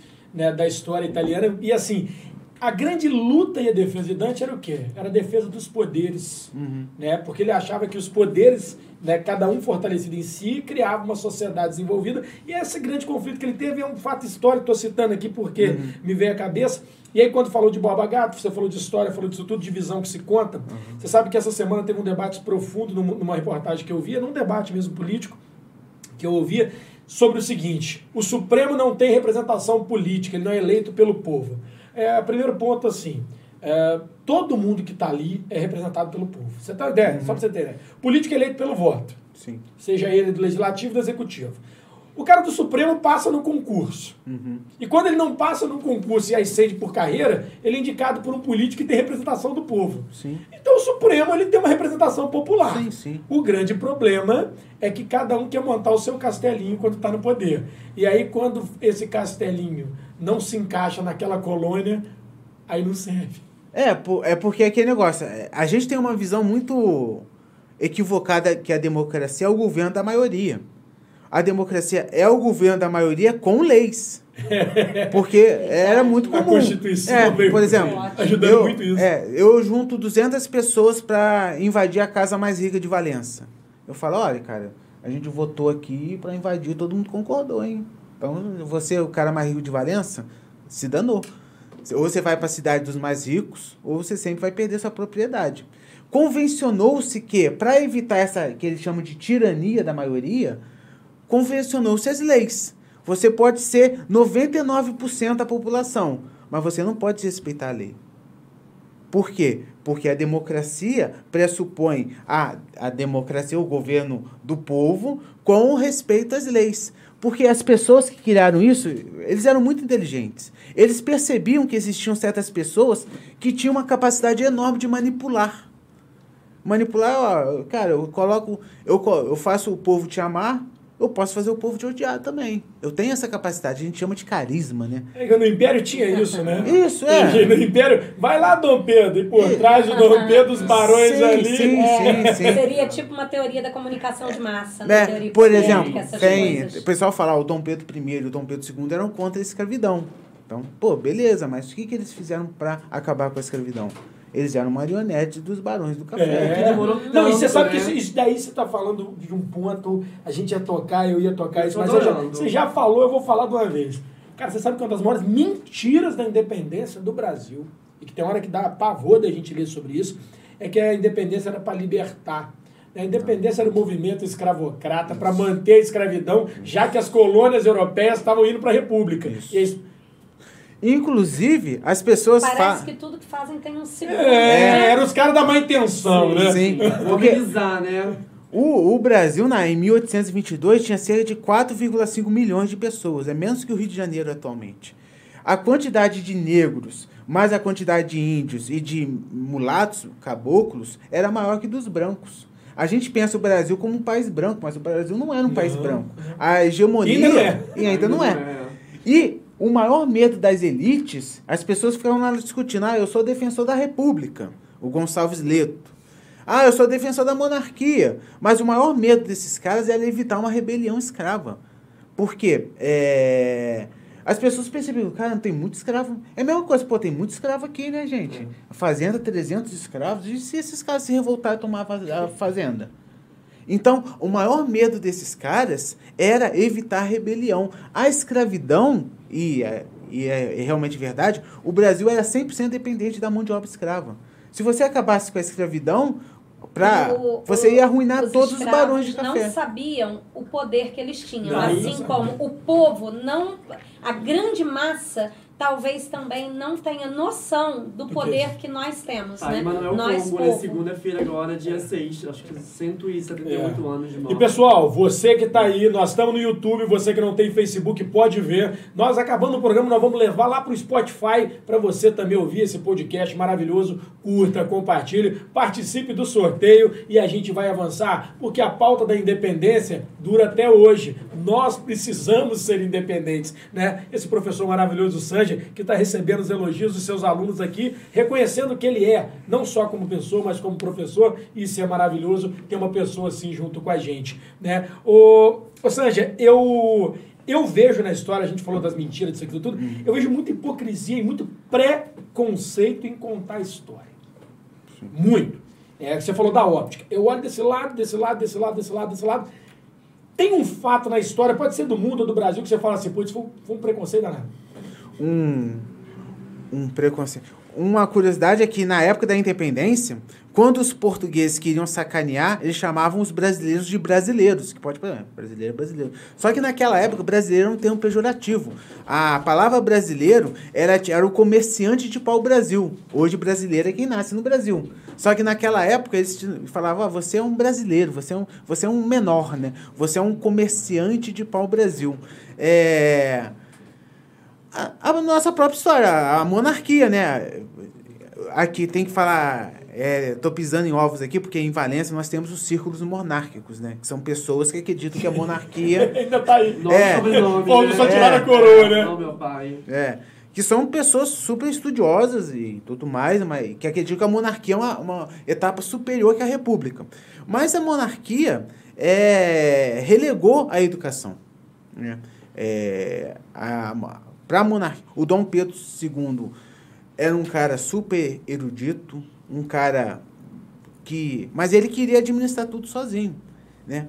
E ele não, ele não vislumbrou aquilo que os países estavam fazendo, que era universalizar a educação no século XIX. O Brasil só vai universalizar o ensino fundamental na década de 90 do século XX, gente. Enquanto países fizeram isso no século XIX. É. muito recente. Era Porque- A gente tem essa noção do atraso, né? Nós somos atrasados porque nós começamos atrasado. Porque a gente fala, pô, cara, a gente tá aí, educação. Porque muita gente fala, né? Caramba, educação, as pessoas continuam ignorantes. Mas se a gente for fazer um retrospecto, é, o Brasil está aumentando a sua escolaridade. Cada vez mais, mais brasileiros estão estudando mais. Só que como a gente começou muito atrasado, a gente ainda não vê essa penesse. A gente fala, pô, talvez educação serve para nada, né? Não, mas educação serve para muita coisa. Só que, como nós começamos atrasado, a gente vai receber as benesses É, atrasadas. você, falou, você falou aí do, do, do, do brasileiro, né? Esse sufixo eiro. Isso. Né? Ele era é, Eu pensei pejorativo. a mesma coisa. É. Transição de pensamento. A gente falou É, disso outro dia. Ele é, é pejorativo. Sim, né? sim. Você não tem nenhum outro país que tenha brasileiro, Uhum. né? Você tem americano, você tem espanhol, você tem italiano, Sim, mas sim. eiro, que era um prefixo pejorativo que a Isso, Europa usava, só no Brasil. Só no Brasil. O, o- as próprias cortes portuguesas que, que queriam sacanear o Dom Pedro chamavam o Dom Pedro I de brasileiro. Pra, não nesse, nesse sentido. Uhum. como uma coisa pejorativa. Sanja, eu vou falar sobre desfile cívico, que eu gosto bastante, acho lindo. Thiago desfilava, né, Thiago? Desfilava por, por várias bandas. Por Legal, né? tambor. Eu sofria muito Arrasava. porque a gente dava bastante close, né? Mas- Faltava selfie, imagina se fosse é, hoje. É, mas, mas, Ah, um celular sério, naquela ô, Senhor época. Jesus. Eu peguei, eu peguei o finalzinho. Eu aposentei, vamos lá, nesse setor. É, a, única mágoa que eu tinha é que eu não ganhava ponto, né? Antigamente os professores davam Davam, pontos, sim, alunos, sim. sei lá. Eu não ganhava ponto no- na- nas matérias que eu precisava, porque eu nunca fui bom, por exemplo, em matemática. né? Eu tenho muito, muito é, ou você arrasa em arte ou você arrasa em matemática, os dois não dava. Então eu tinha essa mágoa, porque eu não ganhava ponto, porque eu desfilava com banda e não com colégio. E, é, e isso foi mudando no decorrer dos anos. Você, como professor, se incentivava com, com esses pontos e você começou a ver essa, essa mudança de, de, do aluno não querer desfilar, não defender o colégio. Co- Como, é isso? Quando eu me tornei professor em 2008, foi meu primeiro ano, eu trabalhei no, na escola municipal. E quando eu me tornei professor, que eu fui perceber que essa cultura do desfile estava em decadência. Olha, em 2008. É. E hoje piorou 100%. As pessoas não... Porque as pessoas... É, é porque a gente sempre acreditou... Aqui em Valência é muito curioso, né? É, eu tive um professor, professor Viriato, do Instituto. Viriato.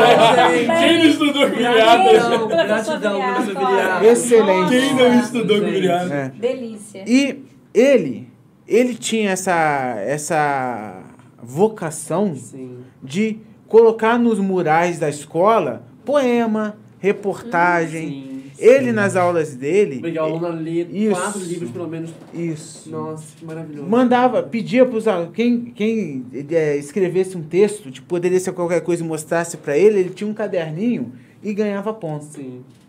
Ou seja, o Viriato como pessoa, ele fazia muito pela educação. Sim, sim, sim. Mas aí quando ele se aposentou, perdeu essa Nossa. E ele- Isso, ele isso, tinha eu acho que isso algo- aconteceu Olha como com... uma É, pessoa Isso. consegue fazer uma Transformar- transformação. É, mas como eu falei, a do cultura, a cultura é um gente. desejo, né? Olha É. aí Eu como sempre- que a gente tem que eu sempre falo pras os pessoas que a as cultura- pessoas em geral. A cultura é um movimento. Aham. Né? Ela, por isso que a cultura vem de vários lados. Existem as culturas mais fortes, mas a Sim. cultura vem de lados lados. E falando em cultura, movendo essa pauta Sim. aí para esse lado, Sanja, palavra difícil de definir hoje, mas eu queria pedir a sua opinião. Patriotismo. É, complementando aqui a, a pergunta do, do Fábio, você acha que nós vivemos um falso patriotismo? Seria mais ou menos isso? É a minha dúvida. É, você, ou será? Como é que eu vou te posicionar? Vamos lá. vitrine. Jogo do Brasil, Copa do Mundo, todo mundo é patriota. Você acha Sim. que esses movimentos ajudam? Olimpíadas, todo mundo tá lá chorando, torcendo, tá todo mundo. Mas, de repente, na hora do 7 de setembro, fom, fom, fom, fom, né? Tá todo mundo. É, você acha que tem esse falso patriotismo, que esses movimentos culturais, de repente, impulsionam mais o patriotismo? O que, que você acha? Eu acho que o patriotismo no Brasil ficou muito vinculado ao esporte, né? Nós somos patriotas, nós somos nacionalistas no esporte. Sempre quando tem um brasileiro competindo, as pessoas ficam olhando. Esse novo patriotismo que está surgindo, que, que tem um caráter mais político, eu acho que já é uma coisa mais é, de invenção, porque você, para você, uma das características de você ser patriota é primeiro você conhecer sua própria história. Não existe patriota que não conhece sua própria história. Defender o né? quê, né? É. E que não conhece o, seu, o país, né? Por exemplo, eu sou um patriota. Perfeito, cara. Mas então, o que que você acha que está de errado no país? Você conhece como funciona o seu país? Porque é aquele negócio. Eu posso. Patriota é uma palavra bonita. Por exemplo, nos Estados Unidos é uma palavra lindíssima. Todo um político fala Mas que é aí, patriota. mas, aí, mas aí você está falando isso, tem uma, tem uma pauta que. A gente viu a, a independência do Brasil, o processo revolucionário é, constituinte, isso tudo no Brasil. Lá atrás, né, a Argentina passou por um ponto muito próximo da gente, mas que teve um, um- um marco diferencial, uma guerra. Sim. A guerra, ela traz uma dor. Sim. Essa dor, né, ela provoca sentimentos que talvez você nunca tenha sentido. Uhum. Então, na conquista, na guerra, os seus sentimentos são totalmente diferentes de uma conquista negociada.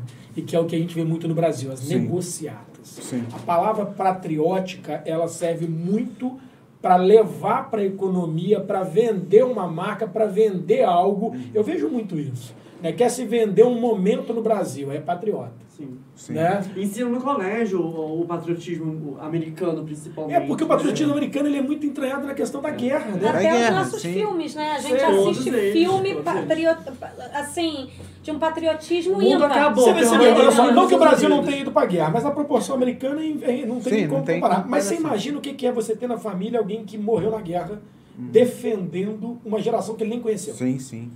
O avô morreu para defender os netos que hoje estão vivos. Sim. Eu acho que esse sentimento ele vai da família falando assim, cara, eu devo ao meu avô, eu devo a essa pátria.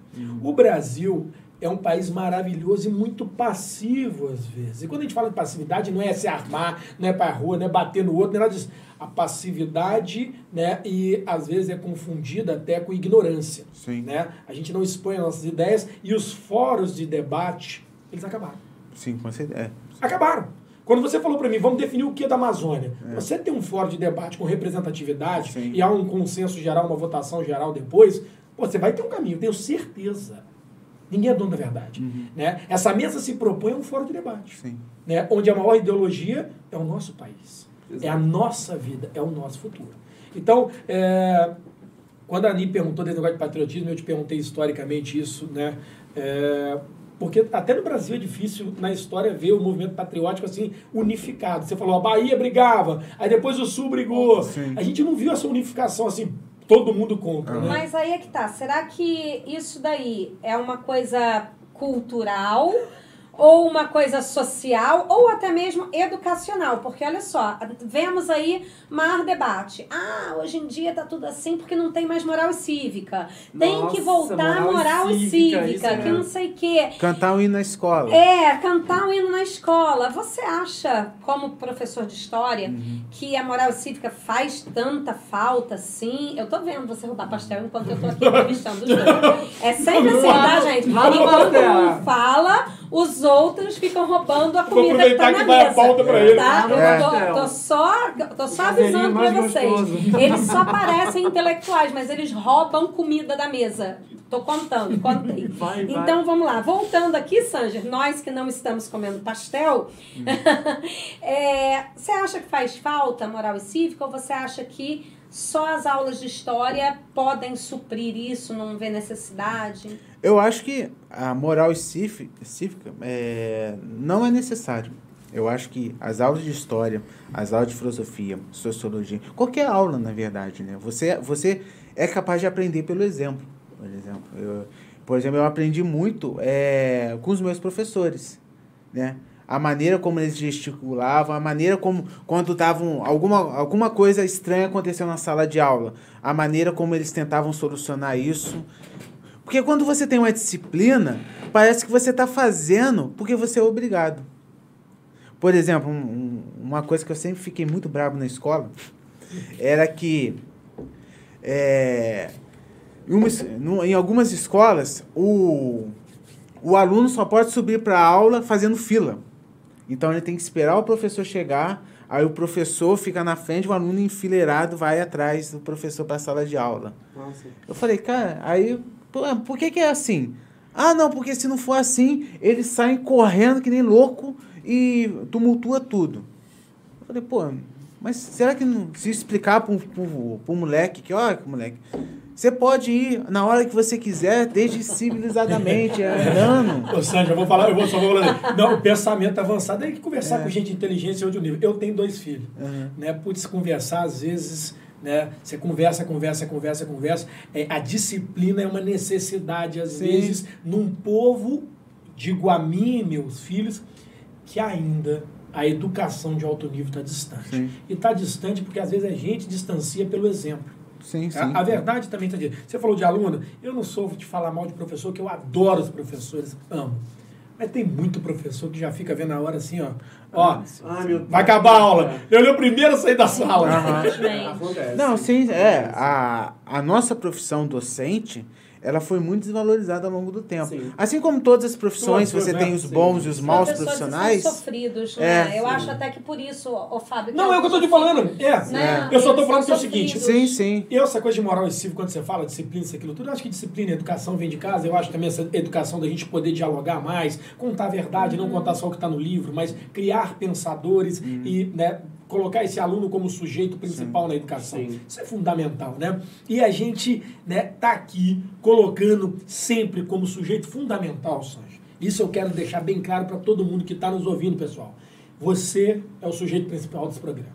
Todo mundo que a gente traz aqui é para te informar. Então você curte, você compartilha, você comenta, você fala, você participa. A gente quer dar o brinde, porque muitas das propagandas que aqui estão, elas vêm de bom grado, com amor, trazendo para o nosso programa um pouquinho mais e a gente quer dividir com você. Então, por isso que a gente sorteia, por isso que a gente faz enquete, por isso que a gente faz isso tudo, né, Thiago? É isso que a Exato. gente. Né? Sanjo, você quer um pastel? Agora dá pra Agora, agora. É, eu não consigo comer nada. Então vamos, vamos, perguntar então, Agora. já que você não... Eu só bebo água só agora. Então arrasa. Sanjo, então, é, nós vivemos numa democracia.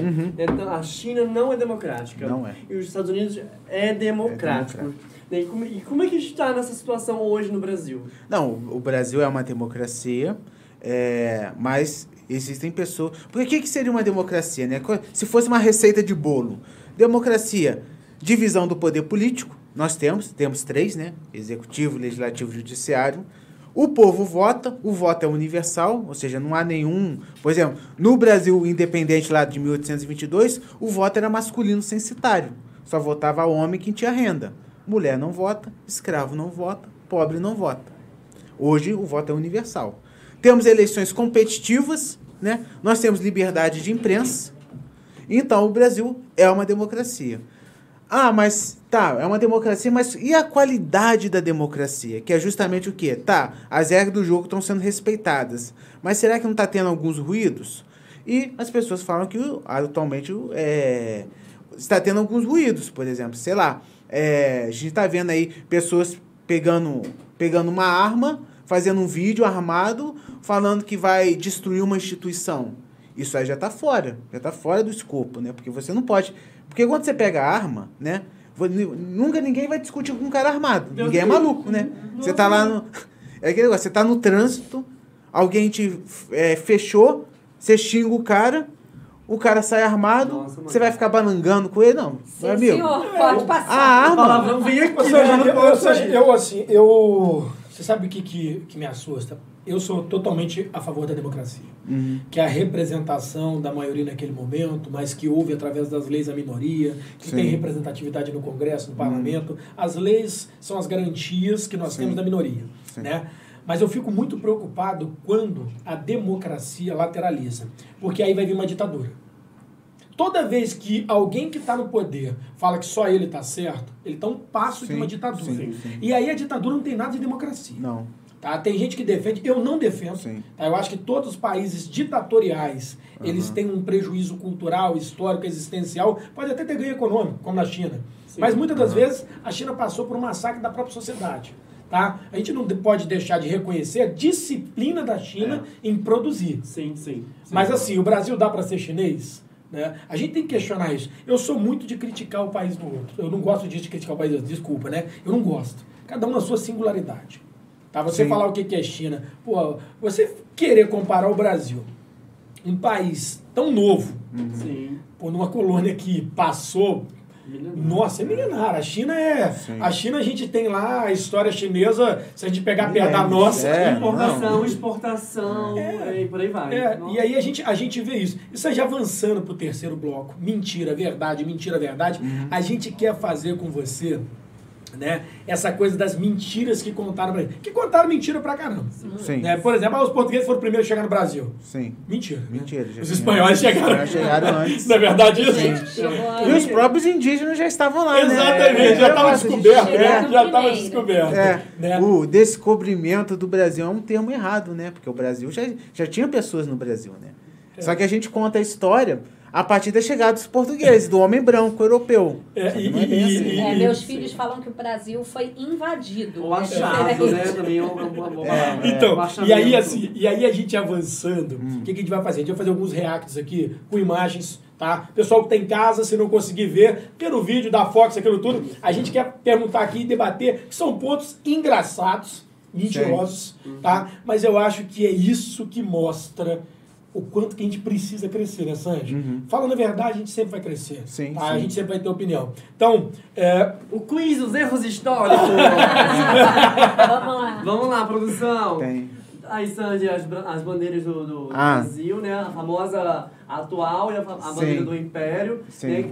eh, Tinha muito aquela linguagem do verde das Isso. matas, do amarelo do ouro, o azul do Eu céu. aprendi assim. As pessoas falavam Eu acho que quase isso. todo mundo aprendeu todo assim. Mundo, todo mundo falava sobre isso, né, Sanja? Sim. Traz pra gente Então, a realidade. é uma coisa muito curiosa, porque é, nós, 1822, a gente vira império, a nossa bandeira ali. 1889, viramos república, né? Só que os republicanos conservaram várias características da nossa bandeira, a cor da nossa bandeira, né? E aí havia essa questão, porque originalmente o verde era simbolizava a casa de Bragança, Exato. que é a casa de Dom Pedro, né? A casa Dom Pedro I, Dom Pedro II. tem nada a ver com o mar. Não. Não tem nada a ver. Estão Não, mas- crianças? mas então- O verde não tem nada a ver com É, as é, por-. Na Mas República. preservem a Amazônia. Que esse eu poderia falar, não, o verde é porque é uma família da monarquia. Pega mal, né? E aí inventaram essa coisa da, das nossas matas, né? Pertencimento, né? Isso. Já que tem, por que não usar? Isso. O amarelo é da casa de Habsburgo, que é da Imperatriz Leopoldina, que era a esposa de Dom Pedro, né? Então, essas cores é, ju- é justamente são as famílias da nobreza, né? Quando a república, em que você tem que reinventar isso, cria-se essa história do que é, o, o amarelo é nosso ouro, o verde são as nossas matas, só que É mentirinha, então, tudo mentira. O bacana é que tem o detalhe do, do grão de café e o, e o ramo do algodão. Que eram as é riquezas da época, né? Sim. É, a, a gente, você vê, é, quando a gente fala isso, não é desmerecendo a nossa bandeira. sim, Mas sim. assim, é, A verdade tem que ser dita. Não, é, Ela- porque ela assim, linda também, ó. essa é uma coisa dos poderosos. Esconde a sujeira para baixo do tapete, conta o que a gente quer que eles saibam. Tá assim até hoje, né? Que é Sim, interessante. sim, sim. Até hoje é assim. Sim, Tá assim sim, sim. até hoje. Você tem que sempre reinventar as tradições, né? Porque é aquele negócio, poxa, a gente quer manter algumas coisas, só que a gente vai falar, pra, vamos falar, a- tiramos a monarquia. A gente vai falar que a nossa bandeira tem características de duas famílias da nobreza imperial. Quem vai acreditar É. nisso? Vamos ter que. Não existe, né? Não Avança aí, Eu pessoal. gosto das duas. Nick, quer Ai. comentar? Então, é o dia do fico. Sim. Reza a lenda. A história mal contada. Reza a lenda que essa história do dia do fico também é mal contada.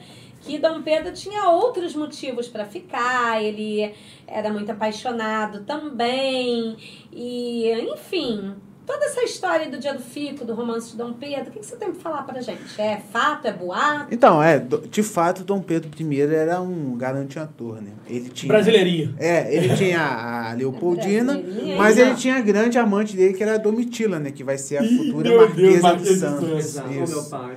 O, o dia do Fico é muito curioso, justamente porque. Avança, avança aí, porque olha só, gente, você já falou ela aí, ó. É. Olha ela aí. E dizem que ela não era só amante de Dom Pedro. De vez em quando Sim, ela é. pulava cerca Sim, também, sim. né? Que, era, que era uma questão muito comum entre as casas de nobre, né? A, você pular a cerca. Tem um livro muito interessante que eu estou tentando lembrar o nome, que são as Cartas de Amor de Dom Pedro e Dona Domitila. Ah, eu já vi E o isso. Dom Pedro, acho que, se não me falha a memória, é chamado de Demonhão. Isso, Ah, demonhão, isso mesmo. demonhão, isso mesmo. E é isso muito mesmo. curioso. E aí diz que esse dia do Fico, diz que essa história da, da Demonão, independência, né? E essa urgência dele em não querer voltar foi por causa dessa paixão. Sim, e que diz que foi o grande amor da vida dele. Não sei. Mas, mas aí que caso, tá né? curioso. É, pode até ser, mas, mas a questão fundamental ali do, do Dom Pedro é, é uma questão realmente política, porque em 1820 há uma revolução em Portugal, ah, que é a Revolução Liberal do Porto. Portugal vai deixar de ser absolutista. E Dom João estava no Brasil. Estava no Brasil porque estava fugindo de Napoleão, que é uma outra história. Napoleão já tinha acabado o seu, seu domínio, né? E os portugueses ficavam se perguntando por que, que Dom João não volta para Portugal? Nesse tempo em que Dom João estava no Brasil, ele fez grandes mudanças, inclusive o fim do pacto colonial. O Brasil se transformou muito naquela época. Mas para os portugueses não era bom. O Dom João no Brasil era bom para os brasileiros, mas não era bom para os portugueses. Os, o pessoal das cortes de Lisboa pede, Dom João, ou você volta, ou a gente vai escolher um novo rei. A gente aceita que o senhor seja rei. Rei constitucional.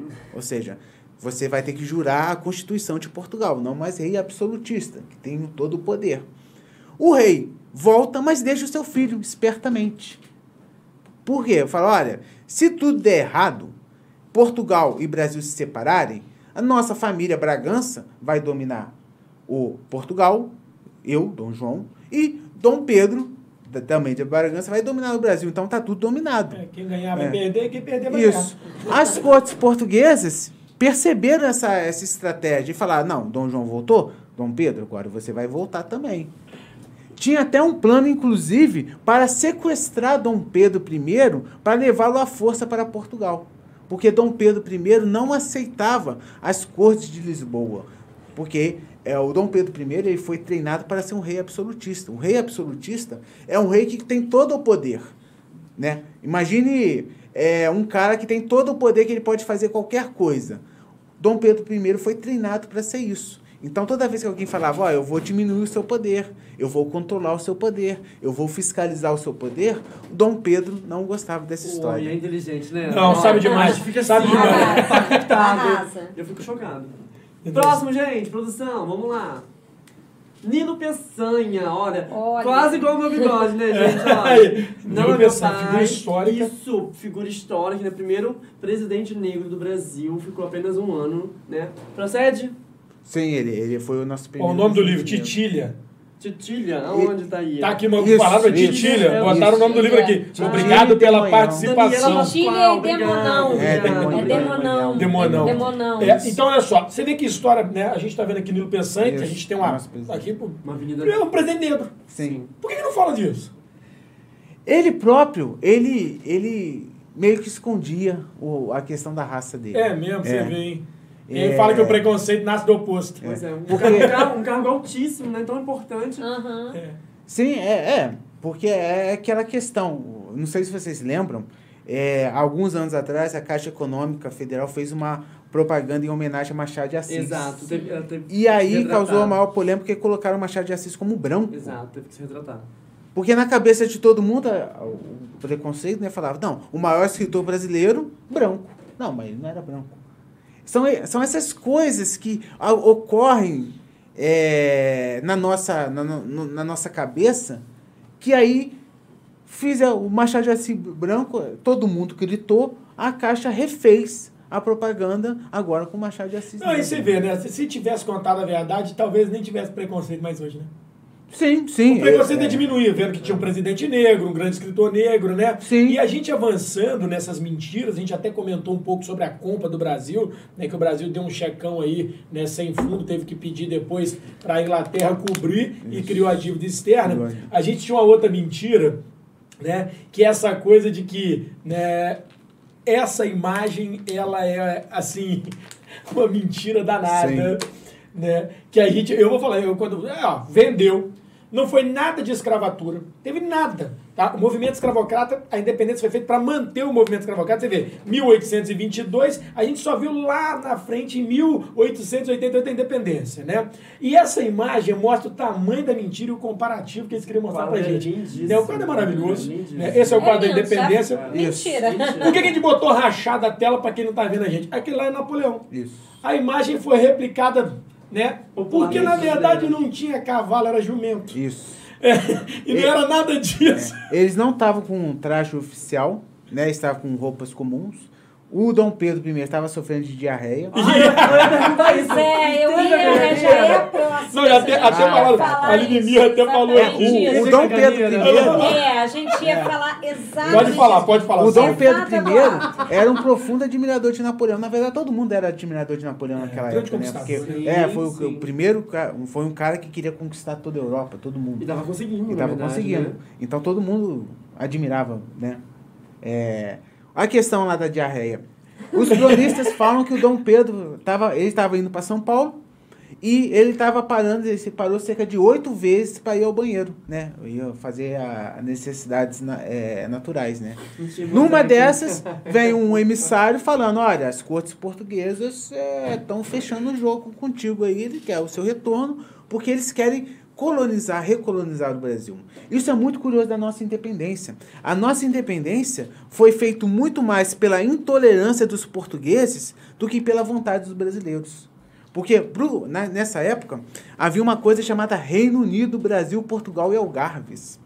Dom João, em 1815, falou: o Brasil não é mais colônia de Portugal. O Brasil é parte de Portugal. É o nosso Reino Unido. Só que isso, para os brasileiros, era muito bom, para os portugueses era muito ruim. Os portugueses não aceitavam isso porque eles achavam que os brasileiros não eram portugueses, né? Não, vocês são a nossa colônia. Um afronto. É. Uhum. E aí falou, ó, nós agora, nas cortes, nós queremos a recolonização do Brasil, que significa volta Dom, volta Dom João, volta Dom Pedro e tem que voltar ao pacto colonial, que era muito, é, era uma coisa muito ruim para os brasileiros. Ou seja, é, os especialistas falam que Portugal forçou a mão para a separação do Brasil, que em último caso, o melhor dos mundos seria manter o Reino Unido. Só que o Portugal não queria manter o Reino Unido. Então, É, não, então você vê, a independência do Brasil tem tudo a ver com a cagada, né? É. Mas faz parte da A nossa gente história. pode- A gente pode dizer, então, Sanger, que a independência do Brasil foi uma cagada? Então, Porque oito vezes, Podemos, né? Não, é. Imagina só. Quando as pessoas analisam o processo de independência, nós tivemos algumas coisas especiais, como, por exemplo, a gente não é não dividiu o nosso território. Por exemplo, quando você for pegar e ver a independência da América Latina, vão surgir vários países. Colômbia, Argentina, Sim, sim. Chile. Era tudo América Espanhola, né? Só que as divergências entre os- as elites, que eles chamavam de crioulos, né? Vai fazer o surgimento de vários países. O Brasil não. O Brasil se separou totalmente de Portugal e constituiu um país só, chamado Brasil. Então, muitas pessoas especialistas falam que a nossa elite imperial teve essa coisa de positivo. Elas se separaram da metrópole e conservaram a sua unidade territorial. É, Eu tenho, Malandragem. eu tenho uma pergunta É. aqui, ora. Glória É. Ceni pergunta, né, é, pergunta ao Sanja por que o do ditado popular caiu do cavalo. Então, eu acho que é uma- é mais uma questão. É... Não, não sei responder. É a semântica, talvez É. caiu do Deve cavalo, é o é. seguinte, É, se estrubicou, né? Estrubicou. E pessoal, É. olha só, antes da gente findar o nosso bloco, tá? Da gente ir pro famoso ping-pong nosso aqui, nós vamos fazer o sorteio. Eu falei que ia ser ao vivo. Opa! Nós vamos fazer. Quem curtiu, quem compartilhou, quem comentou, vai ser sorteado. O papo é longo, maravilhoso, mas eu sei que você também, né, quer ficar um pouquinho recolhido nesse final de noite, né? Lembrando, refletindo, querendo esquecer que a cagada deu independência do Brasil e que nós não somos uma cagada. Graças a Deus, nós vamos melhorar, né? Apesar né, do único ser que caga na água é o peixe e o brasileiro, e o, o- o peixe e o ser humano. Ser humano. Então, O brasileiro tá cagando muito enquanto mais, né? Velho. Porque é o seguinte, né? É horrível isso. A gente não cuida da nossa água, a gente não faz nada pela nossa água e ela tá acabando. E aí os outros falam, tava nada, não tá nada. E aí a gente tá vendo, né? Aumenta a conta de luz, aumenta isso tudo, a água tá acabando. Então é o seguinte, né? Vamos deixar literalmente fazer cagada com a nossa água, vamos economizar, vamos fazer a nossa parte e vamos pro sorteio? Pessoal, tudo pronto aí? Produção, vamos Dá lá. pra gente botar o Pode- sorteio? Pode comer enquanto É, aqui, já colocaram pastelões de mim, que É. se eu quiser pegar, todo mundo tá Não. vendo. olha, Vai tá ter o sorteado Gente, ao vivo. tô pegando pastel, Vamos lá, gente. é Vamos fazer o assim. sorteado ao vivo aqui. Vamos ver quem vai ganhar. Quem vai sortear, quem vai ganhar? filhos comentando em cima e embaixo, porque querem ganhar pastel, né? Vamos, Sanja. Vamos ver. Vou. Senhoras e senhores, vamos lá. Ó, Cadê? Cadê? Apareceu Daniela Daniela Pascoal. Daniela Pascoal. Arrasou. Ih, é minha amiga. aí! o sangue de pé Parabéns, quente! Daniela. Só que ela tá em São Paulo. Ó. Ih! Olha. Boa noite, Sanja. Boa noite a todos. Daniela, olha só. Não ganhou aqui. Se quiser que divide com o Sanja, senão a gente faz um pix. Mas se Uhum. quiser que sorteie de novo, fala sorteia pra alguém que tá aí. A gente Ela não tá aqui aí, Vanessa. é, É, se democrático. pronuncia aí, ô, ô Se pronuncia aí. Por favor. Enquanto a gente faz o nosso ping-pong aqui, e a gente quer que o Sanja comente esse ping-pong, Sanja, é assim. Hum. Vem na cabeça, eu vou falar. Tá. Beleza? Vamos lá? Perfeito. Nisso você começa? Independência. Momento de pontos positivos e negativos. Liberdade. Valor fundamental. Império ou República? República. Governo. Representativo do povo. Oposição. Necessário numa democracia. Brasil? Um país do futuro. Rio de Janeiro. Cidade falida. Valença. Cidade atrasada. Protesto? Fundamental na democracia. Educação. É a base de tudo. Covid na história? Eu tô com pena dos historiadores ao explicar isso aí. É verdade. 7 de setembro de 2021. que seja pacífico. Amém. Tiago, comentário lê aí. Senhoras e Vamos pra senhores, gente. Né? Vamos lá. Eu quero mandar um beijo pra Rosilene, Marcelo Leite, Érica Santos. Parabéns a Daniela Pascoal que participou aqui com a gente. Todo mundo que escreveu, comentou, tá agregando a esse momento de quinta-feira à noite. Né? O novo podcast veio pra revolucionar a noite. E a gente agradece muito ao carinho a todo mundo que acompanha a gente no decorrer da semana para montar a, a nossa pauta, os nossos convidados. Sanger, nossa, é, é, a gente queria ficar mais, né? Né, Fábio, Dani? E é muito, muito bacana. Todo mundo que participou, obrigado mesmo. Em palavras finais? Ai, terráqueos e não terráqueos, muito obrigada pela participação de vocês. Sanger, é um prazer enorme estar aqui com você. Muito, muito obrigada. Já te falei que eu torço para você dar aula para os meus filhos. Sim. Tenho uma admiração, um carinho muito grande. Nunca tinha tido oportunidade de conversar dessa forma com você. Muito obrigada por todo mundo, toda a produção, por todo mundo do programa, mas principalmente obrigada a você que está aí sempre com a gente, fazendo esse programa acontecer. Ó, beijo. Sanji, o microfone é seu. Então, queria agradecer ao convite da Aline, me convidou, a Nil me convidou. Gostei muito. Eu acho que Valença precisa de um espaço para gente, um espaço para a gente discutir a realidade da nossa região, da nossa cidade. É, nós temos muitos valencianos que podem contribuir com esse espaço. É aquele negócio de o Valença tem, tem uma tradição de educação muito boa. Nós temos a nossa faculdade que forma é, profissionais capacitados.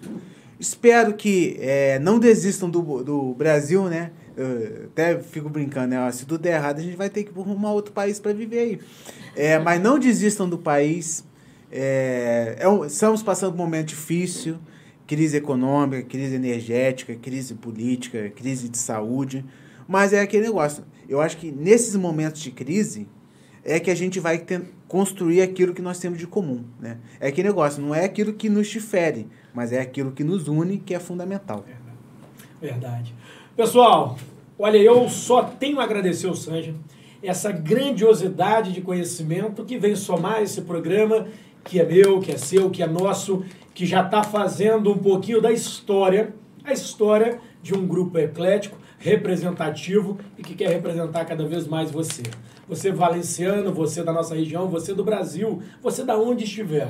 Sabe por quê? Porque muitas das vezes o que falta para mudar algum lugar ou alguém é uma palavra. E essa palavra aqui vai ser ouvida e aqui vai ser difundida. O podcast é isso. O novo podcast do Fábio, que em breve vai estar mudando de nome, porque ele quer representar mais você e não somente a mim. Eu, como mediador desse programa, me sinto lisonjeado em entrevistar e participar com pessoas tão grandiosas, mas me sinto ainda maior quando você nos dá audiência. Então, por isso, não deixe de curtir, compartilhar o nosso esforço não só meu, mas da nossa produção, em colocar no YouTube, no Spotify, em fazer os cortes e colocar no TikTok, no Instagram, é para que você consiga sentir e ver, ouvir e participar um pouco mais dessa transformação que nós estamos vivendo a todos os dias. Por isso, eu quero agradecer a muito, muito, muito a vocês. E eu quero agradecer muito essa audiência que tem se mantido. Não é porque a gente é bom, é porque você que é o melhor. Que vocês tenham uma ótima noite e que esse seja mais um dos grandes programas que estão por vir. Só lembrando vocês, vocês que estão antenados, ligados, já quer saber da semana que vem? Semana que vem tem mais sorteio ao vivo e tem uma pauta